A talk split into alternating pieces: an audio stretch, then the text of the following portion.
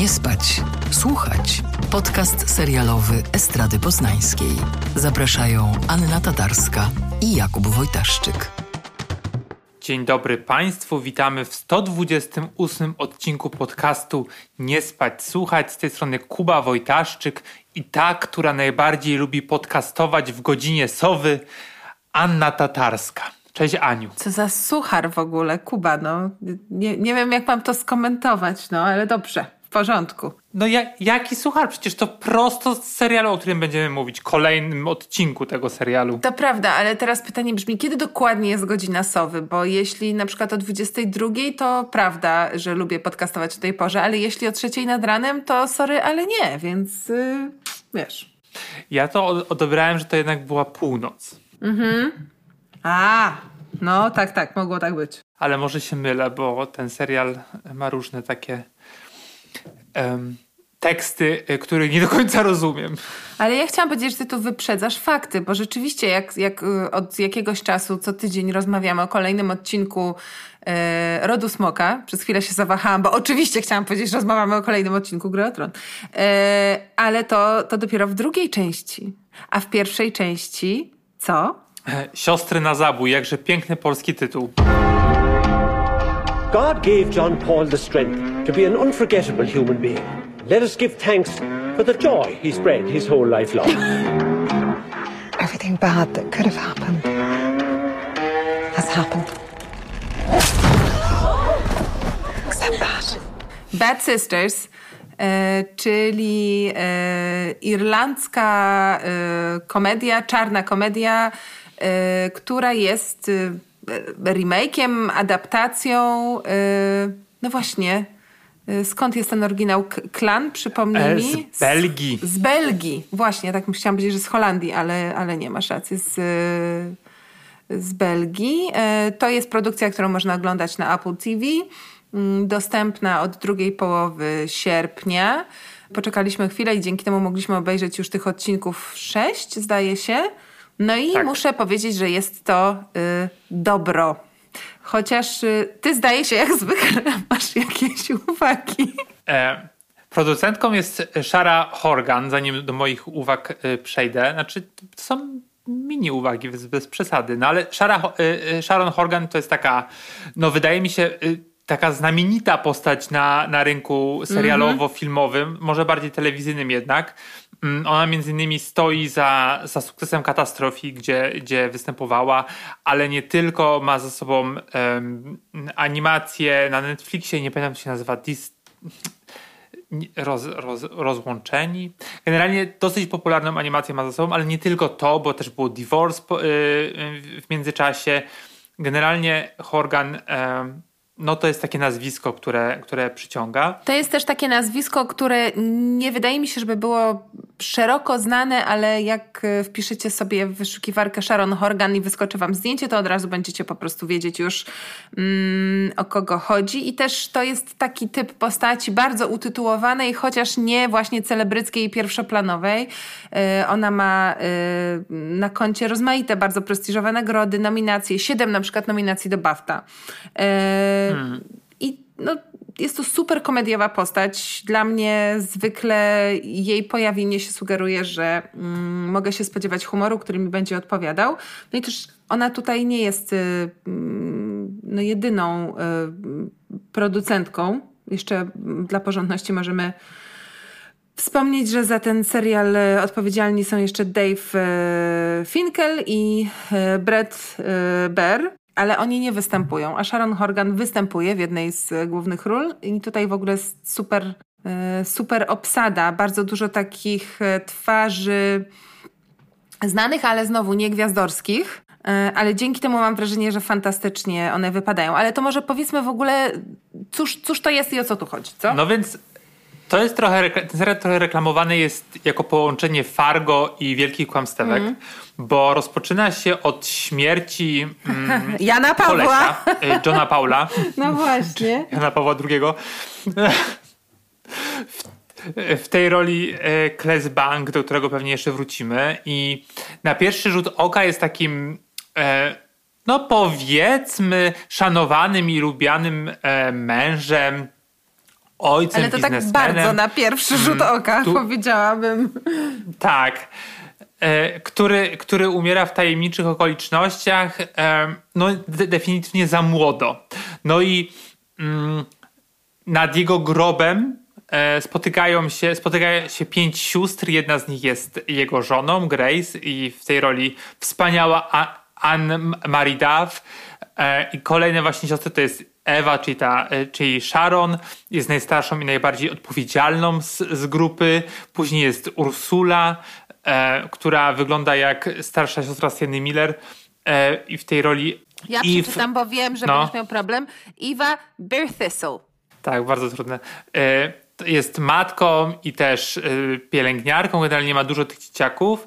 Ma trójkę mm. dzieci, tak, i męża sanitariusza. Mhm. Na scenie jest Bibi, Sarah Greene.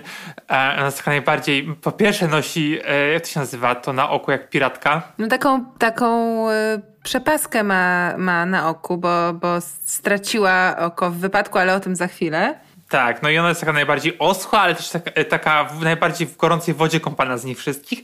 No mhm. i jeszcze jest Becca, Eve Hewson, taka miła, najsłodsza, ale jednocześnie najbardziej lekkomyślna z całej, z całej grupy. No i jeszcze mamy agentów ubezpieczeniowych, którzy no trochę chcą... domorośle wyśledzić, bawią się w domorosłych ale to detektywów. Właśnie za, za musimy tutaj powiedzieć w ogóle dlaczego. Bo e... chodzi o to, że John, John Paul y, umarł. Y, okazuje się, że John Paul był ubezpieczony. Y, w sensie, przepraszam, żona Johna Paula, czyli Grace, y, Anne Marie Daw, y, no było ubezpieczenie i w związku z tym ona teraz powinna dostać jako y, wdowa te pieniądze. Natomiast... Y, agenci ubezpieczeniowi z firmy, która go ubezpiecza, ubezpieczała, nie bardzo chcą te pieniądze wypłacić, ponieważ wypłacenie tej kwoty doprowadzi do ich bankructwa. I tak naprawdę ta, taka motywacja, a nie podejrzenie koniecznie, że coś jest nie tak, pierwotnie stoi za tym śledztwem. Natomiast tutaj się jakby splata przez cały serial i kolejne odcinki ich próba znalezienia jakiegoś haka i żeby tego ubezpieczenia nie wypłacać ze scenami retrospektywnymi, ale też współczesnymi z życia sióstr, zarówno z tych wspólnych ich spotkań, jak i z ich poszczególnych domostw, które no, można powiedzieć podkręcają to wrażenie, że rzeczywiście jest duża szansa, że Johnowi Paulowi ktoś umrzeć pomógł, ponieważ jak się przekonujemy z czasem, był on wybitnie znienawidzony przez wszystkie siostry i słusznie. Tak, no bo pytaniem jest nie jak, ale dlaczego.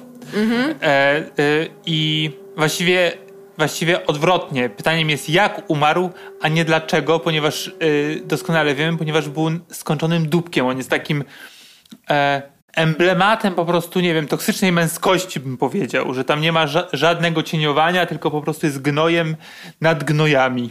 Jeśli, jeśli jesteście ciekawi postaci, która uosabia w sobie wszystkie potencjalnie najgorsze cechy partnera, męża, ojca, ale w ogóle właśnie mężczyzny, pracownika, sąsiada, to to jest on. Jest to o tyle ciekawe, że Claes Bang, który go gra, którego możemy kojarzyć z filmów takich jak The Square, ale też Northman, Viking, Rogera Eggersa, jest go, no i w serialu Dracula, jest aktorem, który zdobył dużą międzynarodową popularność już po czterdziestce, ale na pewno jest postrzegany jako mężczyzna niezwykle przystojny. Mm, no nie wiem. Natomiast tutaj, mówię o tym jakby przed, przed tym serialem, natomiast tutaj nie wiem, czy jest to kwestia y, charakteryzacji. Musiałabym sprawdzić, nie wiem jak to sprawdzić, szczerze mówiąc. Wydaje mi się, że on jest lekko ucharakteryzowany, ponieważ oni z niego zrobili takiego podtatusiałego... Yy... Coś, on ma, według mnie on ma coś zrobione z twarzą, wiesz, on ma zrobioną albo ma brodę zrobioną drugą, taką jakby, że zaczyna wyglądać tak gąbkowato, no nie umiem tego opisać. To jest drobna rzecz, bo jak porównujesz z innymi filmami, w których występował bardzo niedawno, to on tego nie ma, więc wydaje mi się, znowu mogę się mylić, ale wydaje mi się, że to jest charakteryzacja. To jest facet, ja z nim robiłam chyba ze dwa wywiady, który jest na żywo naprawdę hot. On jest naprawdę hot. A tu mhm. wygląda po prostu... odpychająco, natomiast jest to ewidentnie podbite przez jego szpetny charakter. To jest typ, który nieustannie szejmuje swoją dojrzewającą córkę w imię troski tak naprawdę sugerując jej, że no jakby wszystkie, nie wiem, męskie spojrzenia skierowane w jej, w jej stronę to na pewno jest wina tego, że ona, ona coś robi nie tak. Teoretycznie celebruje swoją żonę, która jest gospodynią domową, a tak naprawdę więzi ją w domu, uniemożliwiając jej jakikolwiek rozwój i to ona, ta żona ma totalny syndrom sztokholmski, co jest powodem cierpienia tak, zresztą wszystkich tak. sióstr, bo on jej po prostu cały czas mydli oczy, wmawiając jej i jakby wpuszczając ją w ogóle w maliny, robiąc jakieś fortele, że to jest wszystko z troski, a tak naprawdę po prostu to jest skrajna psychiczna przemoc. Serial jest, no, tak jak mówię, czarną komedią i taki ma dość lekki ton, ale ta relacja Johna, Paula i Grace to jest po prostu przemoc domowa, psychiczna, chociaż również niekiedy, jak się okazuje, potem fizyczna, w bardzo rozwiniętej skali i bardzo się to ciekawie ogląda, nawet wydaje mi się jako taki pewnego rodzaju um, tutorial, bo poziom manipulacji Grace przez Johna Paula jest tak wysoki, że no ona, oglądamy ją na etapie, kiedy ona już, myślę, że sama nie do końca naprawdę wie, co robi. Po prostu... I te siostry patrzą na to z przerażeniem. Oczywiście możemy się śmiać z wielu sytuacji, które są. Tam jest dużo zabawnych bardzo wątków, ale tak naprawdę to jest straszne, co tam się dzieje. To jest naprawdę straszne. Poza tym John Paul jest po prostu yy, sadystą i kombinatorem. To nie chodzi tutaj tylko o relacje międzyludzkie, ale to jest facet, który... nie wiem, no męczy zwierzęta, naprawdę wymyśla jakby sposoby, żeby innych, innym ludziom zrobić krzywdę, tak? Szantażuje. Siewa plotki, szantażuje, przybiera rolę, robi rzeczy, które teoretycznie, część rzeczy, które on tam robi, byłyby, absolutnie nadawałyby się do zgłoszenia na policję, gdyby nie to, że druga osoba wie, że zgłaszając je na policję ujawniłaby, że taka sytuacja w ogóle ma, miała miejsce, ona tego nie chce. No jest tak. to ohydny, ohydny typ. No na przykład um, taką, co mnie najbardziej... Znaczy generalnie to jest taka postać... Inaczej zacznę, bo to jest taka postać, no z jednej strony wyciągnięta z komiksu jednak. To jest taki villain, taka zła postać, która no nie ma cech pozytywnych. I hmm. idąc, idąc, idąc tym tropem i tak jak ten serial jest trochę może nie reklamowany, ale w, w recenzjach często się pojawia właśnie te wielkie kłamstewka, no i tam też rozpoczyna się serial od tego, że Perry, Perry Wright grany przez Aleksandra Skarsgarda ginie, no i poznajemy jego te, takie ciemne strony, że on jest no, też okropnym mężczyzną, okropnym człowiekiem, który, który męczy Celeste, Nicole Kidman. Mm. No ale jednocześnie mamy takie mm, trochę cieniowanie, czyli na przykład jest wspaniałym ojcem. Mm-hmm. E, I w jakiś sposób możemy mu kibicować. Oczywiście to jest inny rodzaj serialu, jakby tu mamy faktycznie bardziej komedię, a y, y, Wielkie Kłamstewka to, to jednak bardziej thriller, może trochę nawet bardzo telenowela, ale jednak, a tutaj faktycznie on jest taki skrajnie, ten, ten J P jest skrajnie zły, że, że wszystko to, co te siostry robią, czyli kombinują, żeby go zabić i faktycznie w każdym odcinku właściwie poznajemy kolejną e, próbę tego zabójstwa od, od pożaru, mhm. od, od e, zatrucia jedzenia, to jednak kibicujemy tylko im, bo wiemy, że jemu to się należy. Mhm. I, e, no i oczywiście jakby też to, co widzimy na ekranie, no to e, jakby dobrze, znaczy życzymy mu najgorzej, no i jakby to jest wszystko uprawom, prawomocnione, mamy czyste sumienie. Ja I... też, wiesz co, tylko wtrącę się tu na chwilkę. Chciałam powiedzieć, mhm. że tam była taka ciekawa rzecz odnośnie tego ich, ich knucia, która jakoś tam mi się skojarzyła z moimi osobistymi doświadczeniami. Ja miałam taką sytuację... Mm, zawodową, powiedzmy, że wiedziałam, że ktoś z mojego kręgu postępuje w sposób nieuczciwy, ale mhm. wielokrotnie próbując o tym powiedzieć w różnych miejscach, zdarzałam się z taką reakcją, że nie no, co ty chyba trochę przesadzasz, to na pewno nie jest aż tak. No, był to... Jakby ko- kojarzy mi się to tak naprawdę jednak z tą rea- reakcją, że wiesz, no baba przesadza, tak? Histeryczka mhm. albo no chyba jednak to nie jest aż tak, jak ci się wydaje. I tutaj to jest też bardzo skuteczna zasłona dymna Johna Paula, bo owszem, jego zachowania są dość ekstremalne i wiadomo, że jakby podciągnięte, podkolorowane na potrzeby mm, serialu. Natomiast mam wrażenie, że wszystkie te bohaterki wiedzą doskonale, znaczy po, po pierwsze skala jego perfidii je zaskakuje, ale one też wiedzą też doskonale, że gdyby próbowały jakby wyautować go mm, no, z, z tej patologii, w której on siedzi, to większość osób by powiedziała, co? Co w ogóle chyba sobie pogięło cię? To w ogóle na pewno to nie jest możliwe. Nikt się tak nie zachowuje. No, więc wiesz, to e... jest ciekawe. Tak, tak. I wiesz co, T- tak sobie pomyślałem, że naj- najfajniejszy moment, bo to jest, tak, to jest bardzo zabawne, zwłaszcza w takich... Ym...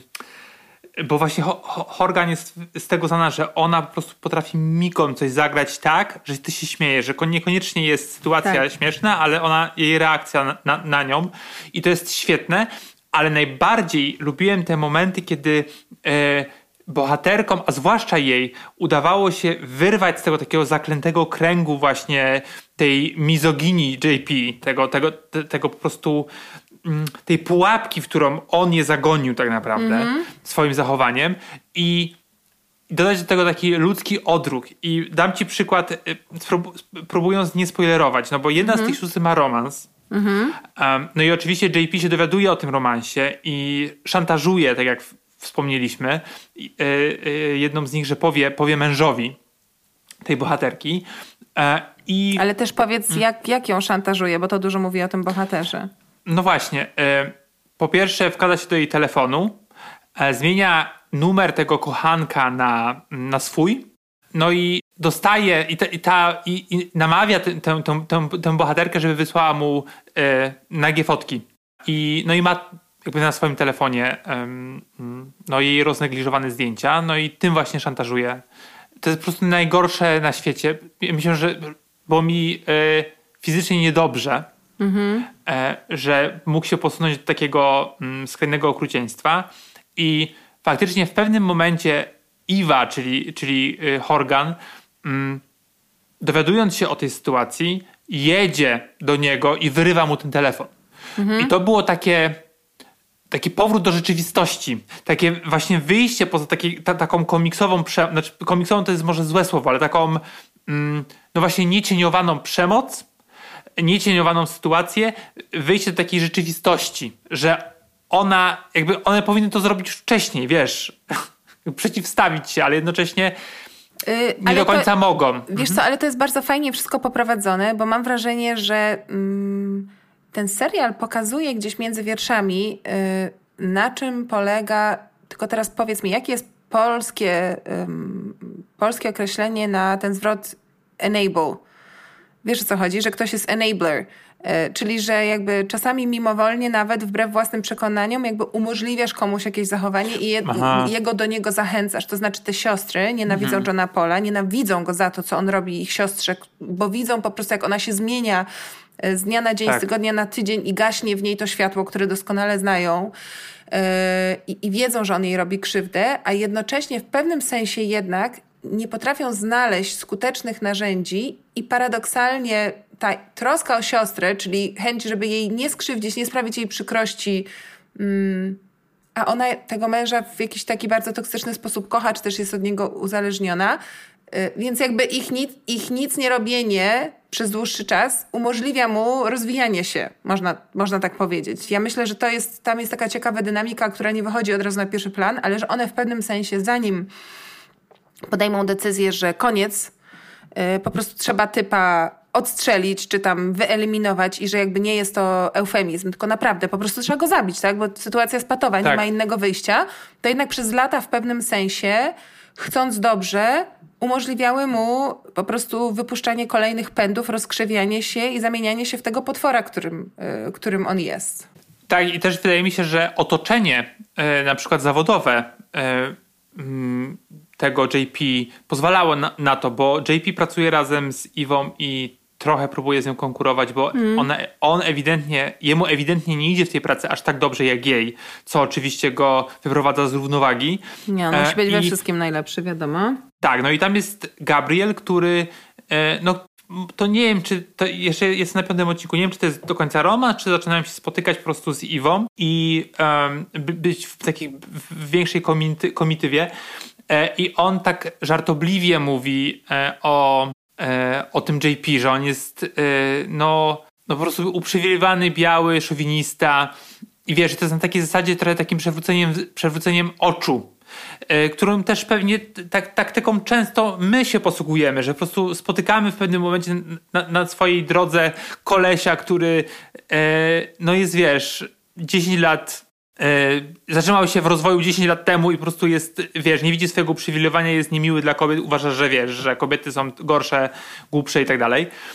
I po prostu mówisz, ile można tego słuchać, ale wiesz, dla świętego spokoju machasz ręką, bo wiesz, że, te, że te, ta, taki, taka nie jesteś. Mm. E, I tak trochę chyba jest, e, ale też jest taka anegdota, która w tej pracy, w pracy mm, krąży, że jak wprowadzono toalety bez podziału na płeć, to, tak. jedno, to, to jedną z, z tych, nie wiem, kubików, czy z, jak to się nazywa?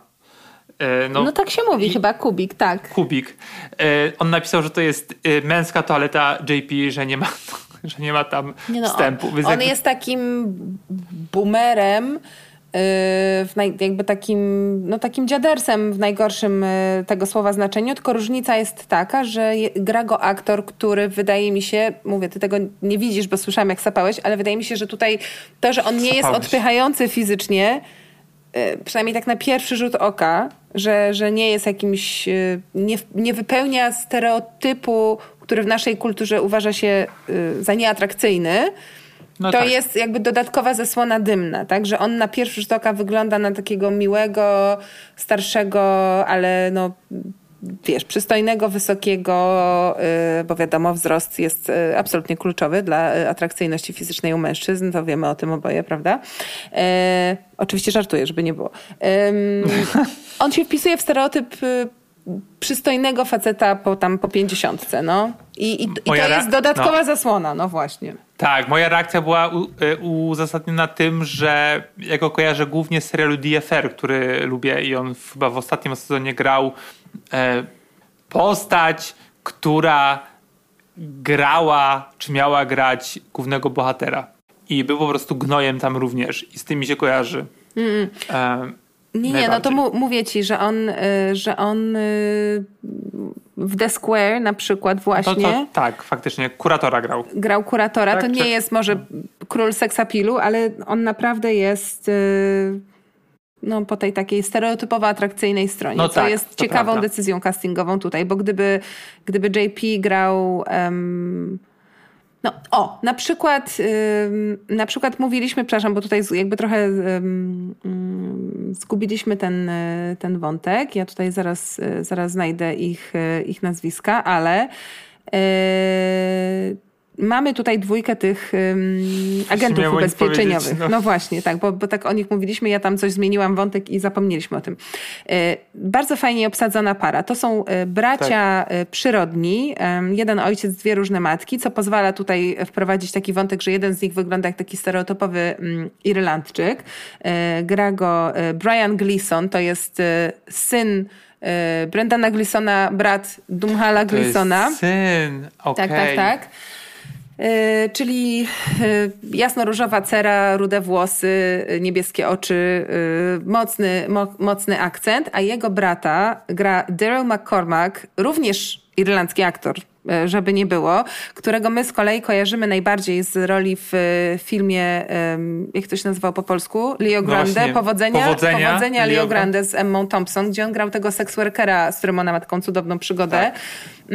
No jakby bardzo, bardzo przystojny y, aktor, y, no ale jakby mieszany etnicznie. Y, w związku z tym y, no jakby bardzo to jest fajnie tutaj tak nie, w nieoczywisty sposób, mam wrażenie, poprowadzone, ale chodziło mi o to, że gdyby John Paul wyglądał bardziej właśnie jak serialowy Thomas Claflin, czyli Brian Gleeson, to byłoby dużo łatwiej od razu mieć tak, problem... Tak, że jest kripolem, no. Tak, no by łatwo byłoby go zaszufladkować, a tutaj jakby te decyzje właśnie obsadowe są takie nieoczywiste i to wszystko się fajnie, fajnie rozwija. Bracia Claflin to są moje ulubione postaci w tym serialu. W sensie ba- ja uwielbiam, uwielbiam te siostry, e, zwłaszcza oczywiście Horgan, jest mi wielkim fanem. Tak. E, I tylko...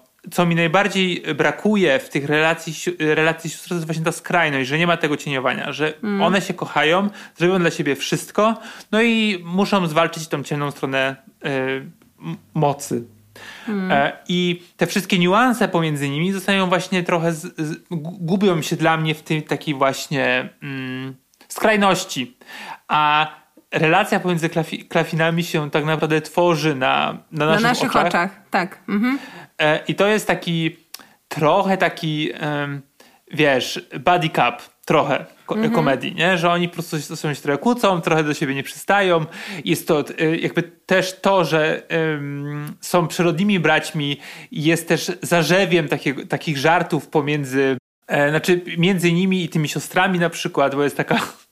Taki, taki moment, taki trochę pewnie bym powiedział już lekko e, politycznie niepoprawny, ale bez przesady też, e, gdy mówią, że są przyrodnimi braćmi, przedstawiają się jako przyrodni bracia i Eva właśnie Horgan mówi no shit. ale, ale wiesz, ten serial jest y, y, królestwem niepoprawności. Przypomnę tylko y, moment, który jest nie no niepoprawny, ale też jakby totalnie nieempatyczny i wręcz powiedziałabym wstrząsający. To znaczy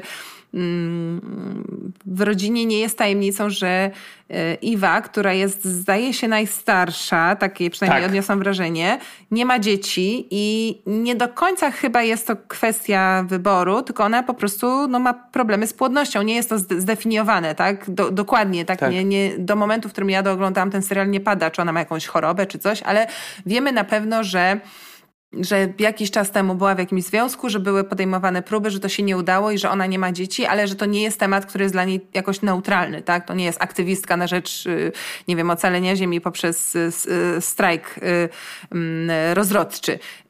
I J P właśnie w tej swojej skrajnej po prostu burakowatości totalnie mm. się nie hamuje, żeby robić żarty, które nie śmieszą nikogo poza nim, z tego właśnie, że ona nie ma dzieci, wiedząc, że właśnie nie jest to kwestia jej wyboru, tylko, tak. tylko no, jakby taka okoliczność, taka przypadłość. Więc jest to naprawdę kawał gnoja, za przeproszeniem. Tak, no to jest, to jest tak, tak, że po prostu ja myślałem, że on będzie tylko jakby na moment. Nie, generalnie nie wiedziałem, w co ja wchodzę, zaczynając ten serial, mhm. tylko, tylko nazwisko mnie przyciągnęło. Ale po prostu jak się pojawia, to mam gęsią skórkę. I to jest takie bardzo fizyczne mhm. to znanie. Wkurza mnie na maksa. Znaczy, to jest, to jest yy, eufemizm, nie? To mhm. słowo wkurzać. E, I być może dlatego, że to jest, wiesz, jednak pięćdziesiąt, dziesięć odcinków po pięćdziesiąt minut, e, no to jest taka em, ekstremalna przygoda, bym powiedział, jak on się pojawia w każdym odcinku. I chcesz go zabić. I mówisz, zabijcie go w końcu. E, mhm. ale, ale tak, ale jakby...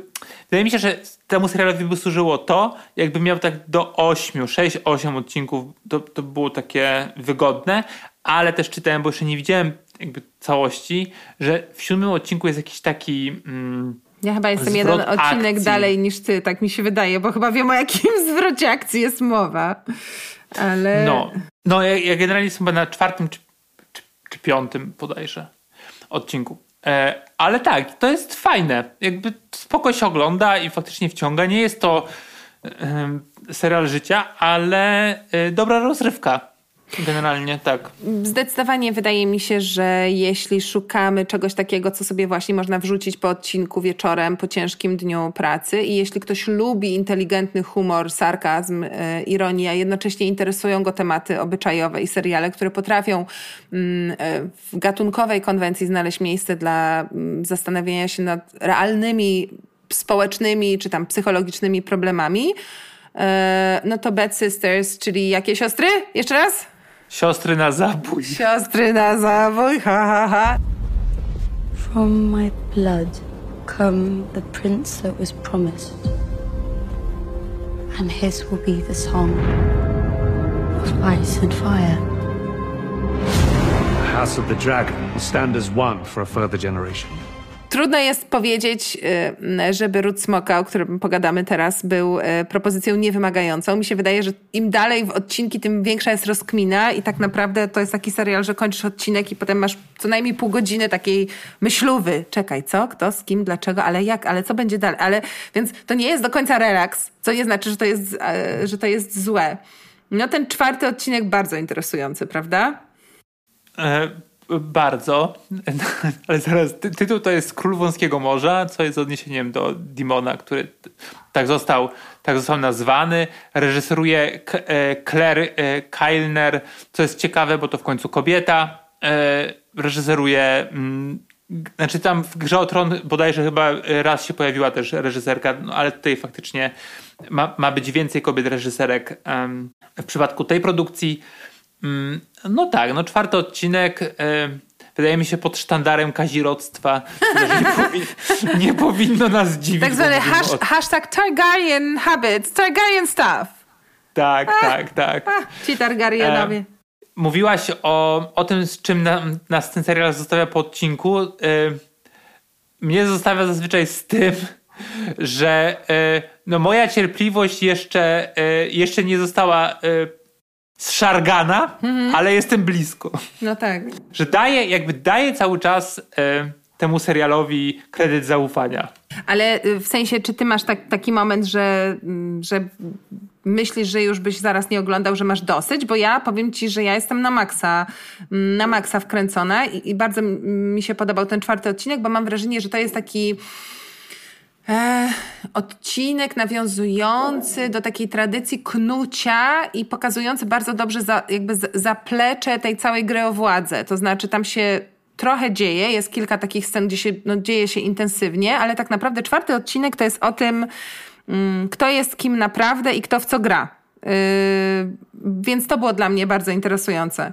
Ale też o, same, o samotności dla mnie to był taki odcinek tak. yy, silnie ten. Tak. Yy, wiesz co... Yy, To jest chyba mój ulubiony odcinek z tych wszystkich, ale ym, nie pomaga mi na pewno to, że oglądam, że to oglądam po raz drugi, mm.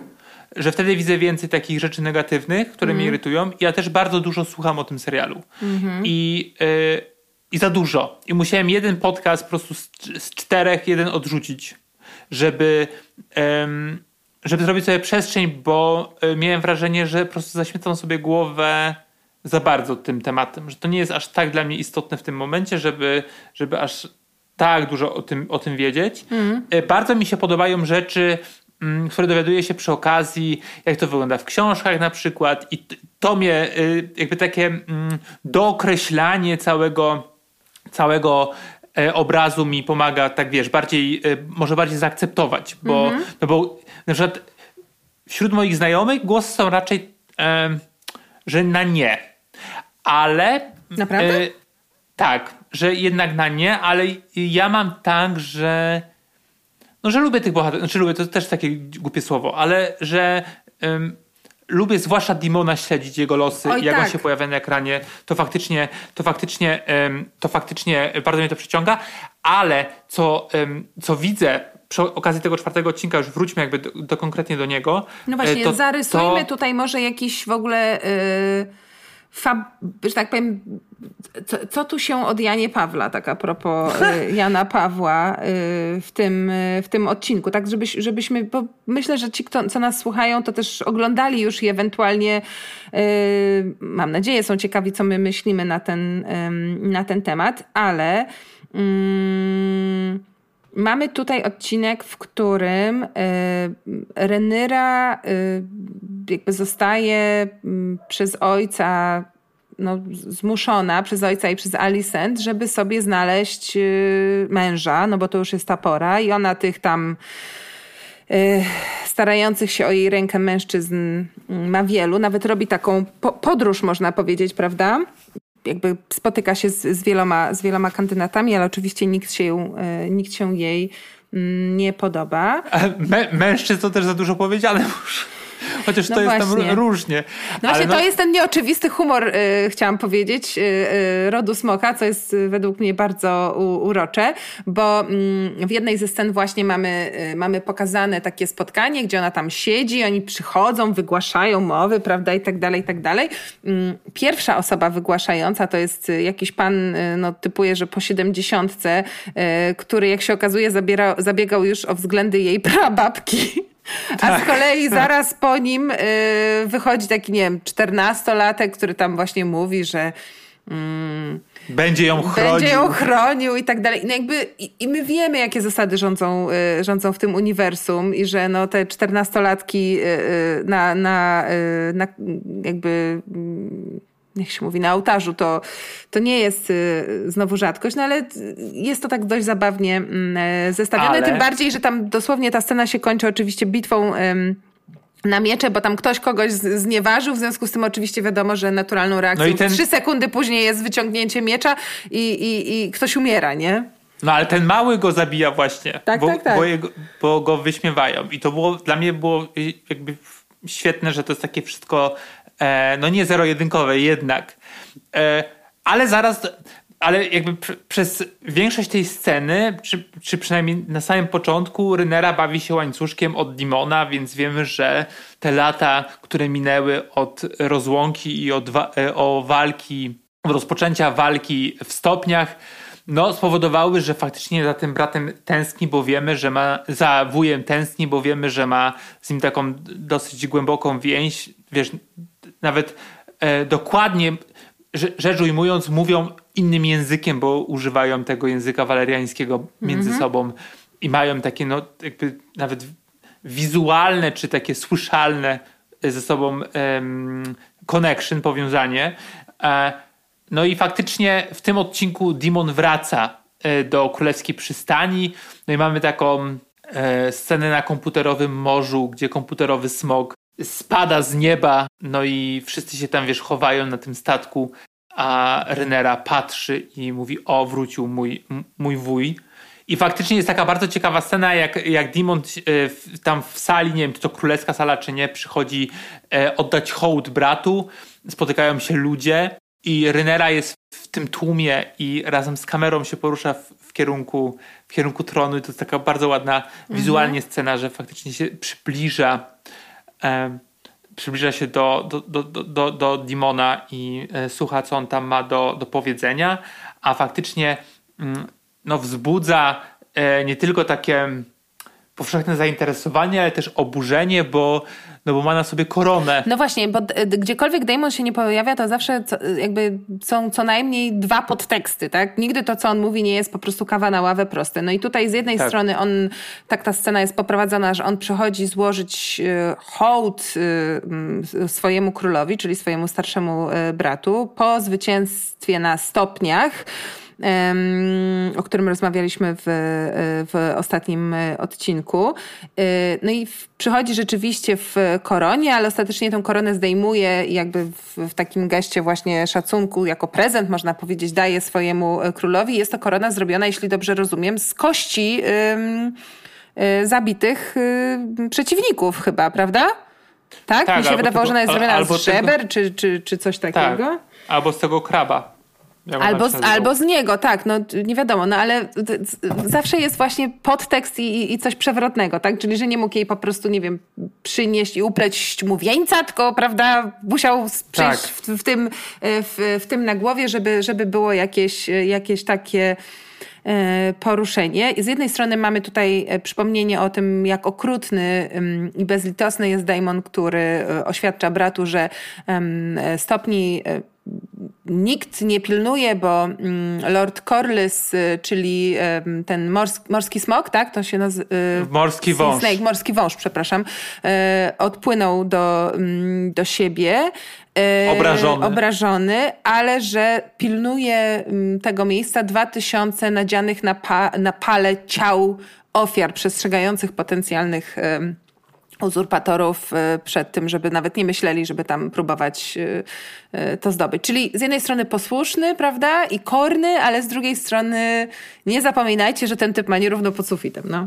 Tak, tak. Usłyszałem w którymś z tych podcastów, że ta scena wygląda tak, jakby Florence Pugh nagle się pojawiła na prasowym pokazie Don't Worry Darling. Ale wiesz co... Ja tutaj, przepraszam, bo taka dygresja trochę nie, nie na temat, ale jeszcze mi się teraz przypomniała a propos te, tej sceny z mm, absztyfikantami y, Renyry, że y, mam wrażenie, że my często podkreślamy, że, mm, że ród smoka ma takie współczesne odniesienia, y, I, I bardzo mi się podoba to, że wielu recenzentów zauważa, że, że, że ta konkretna scena jest takim jakby w pigułce um, ilustracją pewnego problemu, który ma Westeros, czyli że no jakby tym niechybnym losem młodych kobiet jest, prawda, służenie i reprodukcja, bez względu na to, tak, jak wysokie stanowisko na tej drabince społecznej zajmują, ale że z kolei pewnego rodzaju klątwą młodych mężczyzn, bardzo młodych, tak jak jeden z tych przecież, ten Lord... Ja nie wiem, który to był. Tam jest Lord Bracken i Lord Blackwood, ale ja przyznaję się, że nie pamiętam, który jest który. Że przeznaczeniem młodych mężczyzn jest z kolei przemoc, tak, że są do tej przemocy zachęcani, czyli że, że żadna z tych dróg no, nie jest najbardziej owocna i że, i że idzie to wszystko w złą stronę, o tak można powiedzieć. No zresztą ta niechęć do intelektualnego, spokojnego rozwiązywania problemów jest nieustannie widoczna, ilekroć widzimy Viserysa, prawda? Więc no. Tak, tak. No i to, to też widać, że w tym królestwie, w tej królewskiej przystani, czy, czy na samym zamku, no panuje taka generalnie nuda. I, i ta pojawienie się... On tam nad tą tego... makietą chodzi głównie, to jest jego ulubione tak, zajęcie, bud- nie? To jest taki Lego ekwiwalent i... tego pociągu takiego elektrycznego, mam wrażenie, po prostu. Tak, tak, tak, tak, tak. Czyli jakby grał tak w szachy sam ze sobą, coś w tym stylu, no. Dokładnie, no i jeszcze się po prostu rozkłada jego ciało cały czas, tam po prostu trąd jakiś go opanował od tego siedzenia na, na, na tronie. No i więc pojawienie się Demona po prostu o, ożywia e, ożywia cały, cały jak się nazywa, kort, jak się nazywa e, no, no, e, no, dwór, no, ca- Kuba, dwór. dwór. O właśnie, tak, dwór. Polski, my jesteśmy, ta, jesteśmy tak bardzo amerykańscy, że po prostu jest tr- trudno jest mówić o tym tak, że no to, po polsku. To, no. to, wszystko po, to wszystko po prostu przez to, że się ogląda z angielskimi napisami. E, I dlatego. I, I co? No i ożywia, ożywia ten cały dwór, jest imperka na, na cześć Demona. No i widać ewidentnie, że Viserys jest trochę zły na, na swoją córkę, hmm. że, że jeszcze nie ma tego partnera, ale jednocześnie no, jest w takim zabawowym, zabawowym nastroju, jak sama, zresztą Rhaenyra też. I, no i faktycznie jest taka fajna scena, że ta przyjaźń z Alicent w jakiś sposób po tych iluś latach odżywa i sobie siedzą, rozmawiają i mówiłem o samotności na początku mm. i faktycznie tak trochę tutaj widać, jak te dwie postaci są e, od siebie, e, czy są, są znowu blisko, ale jednocześnie e, ich pogląd na, na rzeczywistość jest zupełnie, zupełnie inny. E, i, I faktycznie Rhaenyra mówi, że ona nie chce być zamknięta w zamku, by płodzić dziedziców e, kolejnemu czy mężczyźnie, mm. a przecież Alicent dokładnie to robi. Mhm. Została no nie do końca porwana, ale no nie miała nic do gadania. Nie, nie, nie. Do, do, do, dostąpiła przywileju bycia wybraną na żonę i jedyne, co mogła zrobić, to karnie kiwnąć głową i otworzyć swe uda. No.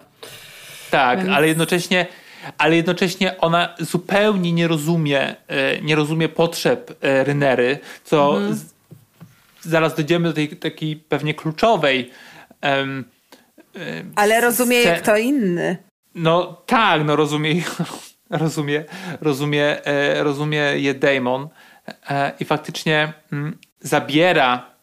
Ale właśnie, momencie... poczekaj, poczekaj, to za, zanim do tego dojdziemy, tylko chciałam jeszcze powiedzieć, że to jest tak, że um, Alicent nie jest głupia, ona umie grać w te wszystkie dworskie gry i ona naprawdę rozumie, co od czego zależy i wydaje mi się, że jeśli jakieś ma rady, które Rhaenyrze wydają się takie no... Mm, mało postępowe, to tylko dlatego, że jednak mimo wszystko chce ją chronić. Bardzo mi się podoba y, to, że do tej pory, mimo że Alicent urodziła y, Viserysowi y, dziedzica, prawda, dwoje, dwoje dzieci, w tym, w tym starszego syna i ta walka o to, no jeszcze nie taka y, aktywna walka, ale powiedzmy, że takie przepychanki o to, kto ten tron po nim odziedziczy, no to jest cały czas temat, prawda? Jej ojciec Otto Hightower tam też przecież uprawia y, swoją politykę, żeby zachęcić Viserysa do, do jednak przesunięcia y, tego dziedziczenia w stronę y, Egona.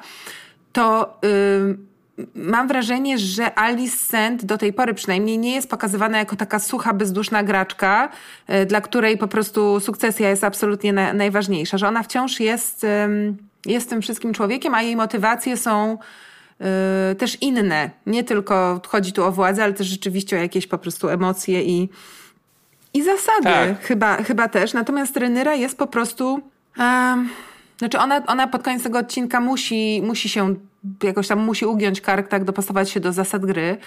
Ale ona jest po prostu w pewnym sensie żeńską wersją Daemona, tak? I ten odcinek to, to pokazuje. Ona jest oczywiście mniej cyniczna, mniej doświadczona, mniej opierzona. Nie jest tak okrutna, przynajmniej na razie, bo nie wiemy, co się dzieje dalej. Ale oni się rozumieją w tym sensie, że oboje mają wielkie marzenia, nie boją się ich spełniać, w ogóle się niewielu rzeczy... boją, tak? I, I w świecie, w którym właściwie można wykonywać wyłącznie polecenia i iść do przodu z opuszczoną głową, oni się nie boją tej głowy podnosić. Tam jest taka bardzo znacząca scena, mm, gdzie oni właśnie rozmawiają po waleriańsku i on jej mówi, ja tego nie zacytuję dokładnie, ale coś takiego, ona mu mówi, że ona, że ona chce być wolna i że jej matka zmarła właśnie, że była zmuszona do rodzenia tak długo, aż umarła i że tak. Ona po prostu, ona nie chce tego, tak? Tylko ona chce wolności, a on coś mówi o, o tym, że życie że życie w strachu to nie jest życie. No i w tym momencie ty wiesz, że oni po prostu są, wiesz... Podobni, yy, tak. Soulmates, e, tak, no. No i on też tak fajnie mówi tam i faktycznie przez ten cynizm yy, przebija no to, że on jednak ma jakieś tam warstwy, że nie jest tylko jednowymiarowy i mówi, że, że śmierć, yy, śmierć Emmy, czyli matki hmm. yy, Rhaenyry, no była największym, yy, no, no, no wielką stratą i i okrucieństwem i faktycznie no wierzymy, wierzymy tej postaci, ale wydaje mi się też, że to, co ich różni, to to, że Demon faktycznie no, ma chrapkę na ten tron i na te swoje, i żeby to mhm. jakby jego takie e, chęci dyktatorskie by zaspo- zostały zaspokojone, um, a Rhaenyra niekoniecznie. Że ona, wydaje mi się, że jest w takiej sytuacji, że, że trochę musi, trochę nie ma wyboru, ale jakby ktoś powiedział, że weź sobie swojego smoka i leć dookoła świata, chociaż oni chyba wierzą, że świat jest płaski, to ona by to zrobiła. E, nawet... Ten odcinek też pokazuje bardzo ciekawą rzecz, zaraz będziemy pewnie opisywać, jak, jak, jak do tego dochodzi, ale że Daemon, który jak wiemy ma żonę, która się właściwie do tej pory jeszcze nie, nie pojawiła, ale słuchamy o niej, on ją nazywa brązową suką, i tak, wiemy, że zdecydowanie nie jest to wybór serca, tylko jakaś tam była logistyczna decyzja, która też no, nie, nie sprawia mu żadnej przyjemności, że Daemon ym, tak naprawdę chętnie by się z Rhanyrą hajtnął. Yy, to, to, to pada w tym odcinku. To jest... Yy, Przemyślał to, tak. Przemyślał to. Myślę, że to nie jest wyłącznie strategiczne. To znaczy ja totalnie... Znaczy inaczej... Kto czytał książki, ten wie, że nie jest to szalony pomysł. Przynajmniej tak, według no bo... ich twórcy. Zresztą wpisuje się to jakoś tam w targaryańskie zwyczaje. Nie jest to też pomysł no głupi na, na podstawie tego, co do tej pory widzieliśmy. Jakoś jesteśmy sobie to w stanie wy, wy, wyobrazić. Um... No i tak, no, no ja nie wiem, czy to nie jest jego pomysł na to, żeby zostać królem, prawda? Wydaje mi się, że on sobie to tam na tych stopniach dokładnie przemyślał. Mhm. Mm, zwłaszcza, że dla bezpieczeństwa wszystkich, no tutaj, tutaj w serialu Rhaenyra ma już osiemnaście lat, więc jest pełnoletnia. Um, w tym odcinku przynajmniej. I no, zabiera ją na taką przechadzkę po, sekretną przechadzkę po noc, nocnym mieście um, i oglądają no, w, w przebraniu, powiedziałbym, dość wątpliwym. Bo tam przecież wszystko wiadomo, kim oni są, ale jakoś nikt się nie, nie zainteresował za bardzo mm. w, w tłumie. No i w pewnym momencie trafiają do takiego dom, domu uciech, gdzie po prostu każdy może sobie przyjść i skosztować, zakosztować takiego ciała, na jakie ma ochotę, bez względu na y, orientację. No i dochodzi do nich do takiego zbliżenia. A wiemy, że takiego, no, tam chyba całują się, nie? Spodnie spadają, ale mm, dziewictwo nie zostaje Rhaenyry stracone, przynajmniej w tym momencie, bo y, Daemon ucieka, no i nie wiemy dokładnie, czy ucieka, bo sobie coś uświadomił, czy po prostu nie mógł sprostać, bo wiemy, że że ma problemy z impotencją. Ale też, co jest ciekawe, ta scena jest poprowadzona w taki sposób. Ja, tak jak ty, oglądałam ten odcinek dwa razy. Za pierwszym razem byłam przekonana, że on ją tam zaprowadził, żeby ją zwieść, u- uwieść do pewnego momentu, a potem ją porzucić. A w dru- za drugim razem już nie byłam taka pewna i pomyślałam sobie, że może to rzeczywiście jest tak, że on odczuwa pożądanie do niej, ona do niego ewidentnie też, chociaż ona, dodajmy, jest młodsza i też nie ma w tym momencie w tej scenie doświadczeń seksualnych, więc mm, jeśli pomyślimy o tym w takich... No, w takim normalnym kontekście, tak, ona ma nie wiem ile tam lat, powiedzmy siedemnaście, no osiem, prawda? osiemnaście, osiemnaście. osiemnaście.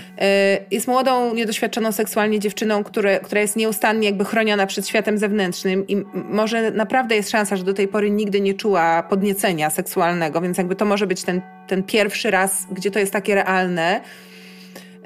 To, to wszystko jest ważne w tej scenie.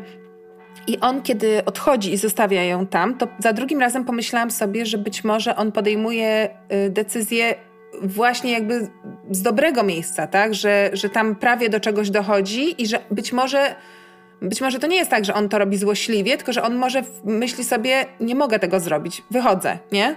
Kto wie?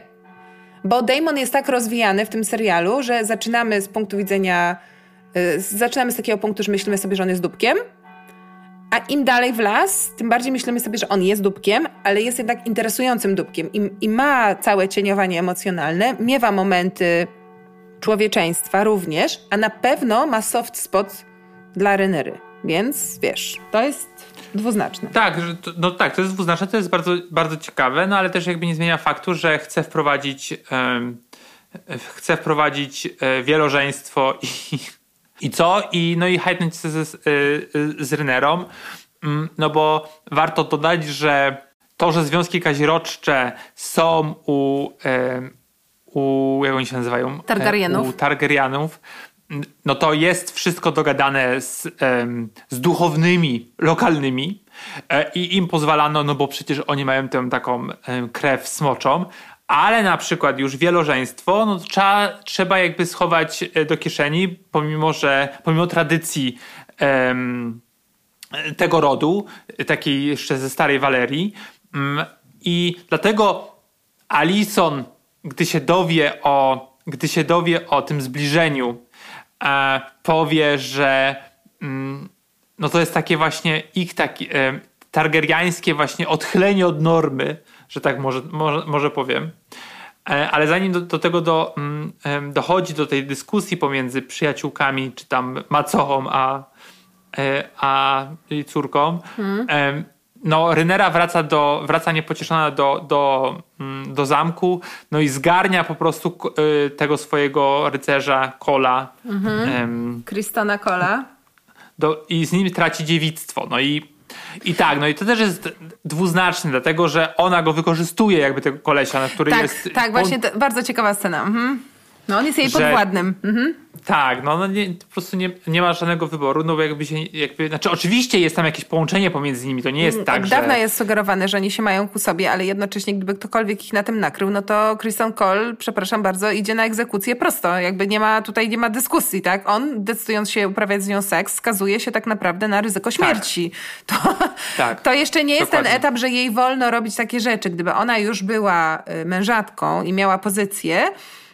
No to dałoby się to jakoś ukryć, ale na razie te, to jej dziewictwo jest takim kapitałem y, absolutnie obowiązkowym y, w procesie wydawania jej za mąż i, i jaka, jakikolwiek cień rzucony na jej reputację, o czym zresztą jest ten odcinek do końca, tak. no jest zagrożeniem właściwie dla całej korony, więc ta scena się rozgrywa w takim kontekście, ale też chciałam zwrócić uwagę na to, to jest bardzo interesujące, że po pierwsze, y, ta scena jest bardzo romantyczna y, i jest na swój sposób urocza, to znaczy w tym momencie na chwilę, w momencie, kiedy ona go rozbiera z tej zbroi, która ma po prostu milion tych płytek i to trwa i to jest strasznie żmudne, tak. to mamy scenę, która nie jest taka wyuzdana, jak to bywało w Grze o Tron, taka ostra, tylko ona jest naprawdę taka czuła i delikatna i nagle sobie przypominasz, że oglądasz dwójkę w sumie dzieciaków, którzy tak. najprawdopodobniej, ja to tak odebrałam, też oboje idą pierwszy raz do łóżka z kimś. Nie zdziwiłabym się, gdyby tutaj... Chociaż nie, no mówię, nie znam, nie znam książkowych kulisów. Wtedy też przecież wszyscy, raz, wszystkim tak. mężczyznom było wolno więcej. Ale bardzo jest ta scena urocza i czuła i taka jakby oderwana od tego kupczenia seksualnością, dziewictwem i płodnością, która no jakby jest tak. codziennością wszystkich, mam wrażenie, w, w, w Westerosa, w szczególności kobiet. I ona też stoi w opozycji do innej sceny seksu, która w tym odcinku jest pokazana przez chwilę, czyli... Tak. Alicent i Viserysa. Mówiliśmy wcześniej o tym, że relacja Alicent i Viserysa, myślę, że w jakiś sposób na tyle, na ile to jest możliwe, nie jest pozbawiona całkowicie uczuć. Przynajmniej na pewno nie ze strony Viserysa. Ale mamy tu pokazaną kopulację. Pozycja misjonarska, Viserys na górze, Alicent oczywiście na dole. Widzimy jej twarz i jego jakby no. poruszające się na niej plecy. Plecy z tymi takimi wrzodami, prawda? Bo on no, ma coś, co wygląda jak trąd. Takie gorejące wrzody. Tak. I jej martwe oczy. I ona ewidentnie wykonuje obowiązek. Odbywa obo- tak, małże- małżeński obowiązek. To nie jest, to nie jest zmysłowe, ona nie odczuwa przyjemności. Jakby, no to jest ten, ten moment, że ona go na końcu klepie po plecach, oczywiście próbując ominąć tak. wrzód. Yy, na zasadzie nice job, darling. Yy, podczas kiedy ten seks yy, Rhaenyry i, i Krystona Cola jest, yy, jest bardzo namiętny, taki też pełen radości, taki żywy. Więc wydaje mi się, że też ta opozycja jest tutaj istotna, bo informuje nas też o tych bohaterkach i, i jakby no, o pewnych różnicach w ich charakterze i w ich pozycji. Tak, i generalnie ta, ten odcinek dla mnie jest właśnie takim, przynajmniej połowicznie, że bardzo współczuję Alicent, bo mm. ona jest faktycznie w takim, też jakbyś, jakbyśmy spojrzeli na, na ruch kamery, to ona bardzo często jest taka... Kurde, jakbym to ci powiedzieć, jakby była właśnie w więzieniu. Jest taka mm-hmm. scena, jak jeszcze, jak jeszcze Rhaenyra właśnie z dzieckiem. I to mm-hmm. dziecko się drze, po prostu nie może usnąć i ona sta- stoi przy oknie, które jest, wiesz, zakratowane oczywiście mm-hmm. i dalej. I ona nie może uciec. I, i ten płacz dziecka słychać jeszcze wtedy, jak, jak Rhaenyra z tego zamku ucieka. Że mm-hmm. gdzieś tam się niesie po prostu korytarzami. I to jest takie, że faktycznie ona jest przywiązana. Pomimo, że oczywiście ma inne myślenie o, o wolności, o, o kobiecości jak jej przyjaciółka, ale, ale cały czas um, jest w jakiś sposób więzienie. I mało tego, jak Viserys ją um, do swojej komnaty przywołuje przez służkę, to widzimy, na jakim łóżku e, Alicent śpi. A ona śpi na łóżku, gdzie umierała e, Emma, czyli matka, e, matka e, Rhaenyry. Czy tam, sugerujesz, że Alicent jest martwa za życia? Być może. A jej wzrok sugeruje to. Jej wzrok jest zdecydowanie ale... martwy, tak, tak.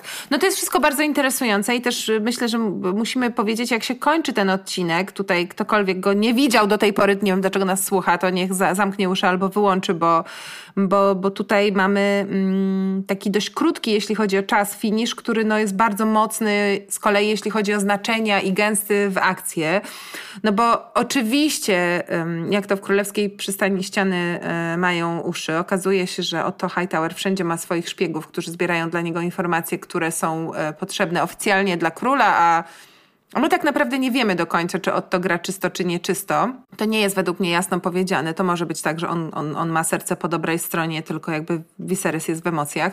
No więc plotki o występkach z burdelu dochodzą do, do króla. Są mu przekazane w takiej formie: och, jestem niezwykle strapiony, drogi władco, chciałem ci tylko donieść, że tutaj, prawda, twoja córka z Daemonem. Mm-hmm. W ogóle wiesz, kto donosi jemu to? Miseria, czyli ta kochanica po prostu Dimona. Naprawdę? I ona jest, tak, i ona jest jego w ogóle tym, szy, to, tą, tą szy, wtyką. Sz, sz, wtyką. Szpieszką. No, chciałem znaleźć szpieg, szpie, szpieszką? Szpieszką, szpieginią, nie wiem, no ale tak, no.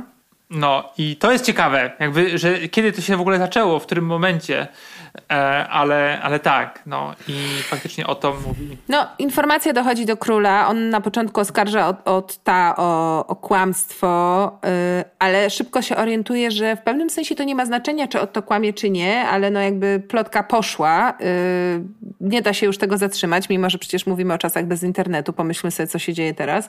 Y, No i coś trzeba z tym zrobić. W związku z tym yy, no, yy, Daemon dostaje naganę. Wilczy bilet. Tak. Yy, Rhaenyrze zabiera się yy, natychmiast wolność i natychmiast zostaje postanowione, za kogo wyjdzie yy, za mąż. Jest to decyzja wybitnie strategiczna, ponieważ yy, morski wąż wreszcie dostanie to, czego chciał. Co prawda jego córka nie wyszła za króla, ale teraz Rhaenyra wyjdzie za jego syna. Zabezpieczamy... Lenora. Lenora, tak. Zabezpieczamy tutaj, tutaj królestwo i i, i, i jakby przypominamy, że emocje i uczucia to owszem miło, ale na pewno nie ma to żadnego znaczenia. No i Otto zostaje mm, odprawiony, ponieważ Viserys uznaje, że on, rozgrywając to w ten sposób, przedłożył swój interes, czyli znowu odsunięcie Rhaenyry, prawda, od, od, od tronu i zapewnienie sukcesji Egonowi, Hightowerom, nad y, interes króla. No więc tam duży szachermacher i, i przetasowania tak, na szczycie. Tak, ale to, ale to też Rhaenyra mówi, że oto to Sęp, który przysiedł na twoim tronie i mów, daje mu ultimatum, że ona się hajtnie z Eleanorem jak Jak, mo, jak mąż, jak ojciec odprawi. Tak, że ona wykona Hightowera. Swoją powinność, jeśli ojciec wykona jakby swoją. I tak. To jest też interesująca scena. Mhm. No, no i tak. Aha, no i na końcu oczywiście jeszcze na wszelki wypadek e, Rhaenyra dostaje herbatkę wczesnoporonną. E, Co jest majstera. W ogóle, kurde, jaka to jest scena niesamowita. Króciutka scena na końcu, tak? Że przychodzi ten majster i mówi: no tutaj od ojca, tutaj taki podarek, prawda, w czarce, herbatka, żeby uniknąć nieprzyjemności. I ona w ogóle nie kuma, o co mu chodzi, nie co? Jaka herbatka? No, na jakie ewentualne konsekwencje. Tak. Dla mnie ta scena jest rozczulająca. Yy, oczywiście mówię tak przewro- przewrotnie, to jest smutna scena i też znowu przypominająca yy, o, o realiach. Ale ona jest urocza dla mnie dlatego, że mamy serial, który się rozgrywa w jakby fantastycznej przestrzeni jakiegoś pseudośredniowiecza i, i tam nikt, nikt nie potrafi używać w cudzysłowie tych słów. Wszyscy używają eufemizmów. Małżonkowie no, w rozmowach tak. ze sobą, w rozmowach na szczycie. Nawet no, właściwie jedyny, jedyna płaszczyzna jakiejkolwiek śladowej szczerości to jest Daemon i Rhaenyra, a wszyscy inni na ten problem herbatka, aby rozwiązać niespodziewane... Są jakieś kody, tak? Nikt nie mówi, o co chodzi. To tak, jest bardzo ale, takie tak, symptomatyczne. Tak. I jeszcze już zbliżając się ku końcowi, mam do ciebie ostatnie pytanie. Bo jest taka scena jeszcze, bo tak naprawdę to Alicent mówi Viserysowi, że wierzy Rhaenyrze, że ona mówi prawdę, że jest dziewicą, że jej że jej wi- wiano nie zostało mhm. splamione, ale dlatego, że po prostu Rhaenyra ją zapewnia, że nie przespała się nie przespała się z Daemonem mhm. i w ogóle kategorycznie zaprzecza wszystkiemu, że miała z nim jakąś taką bliskość.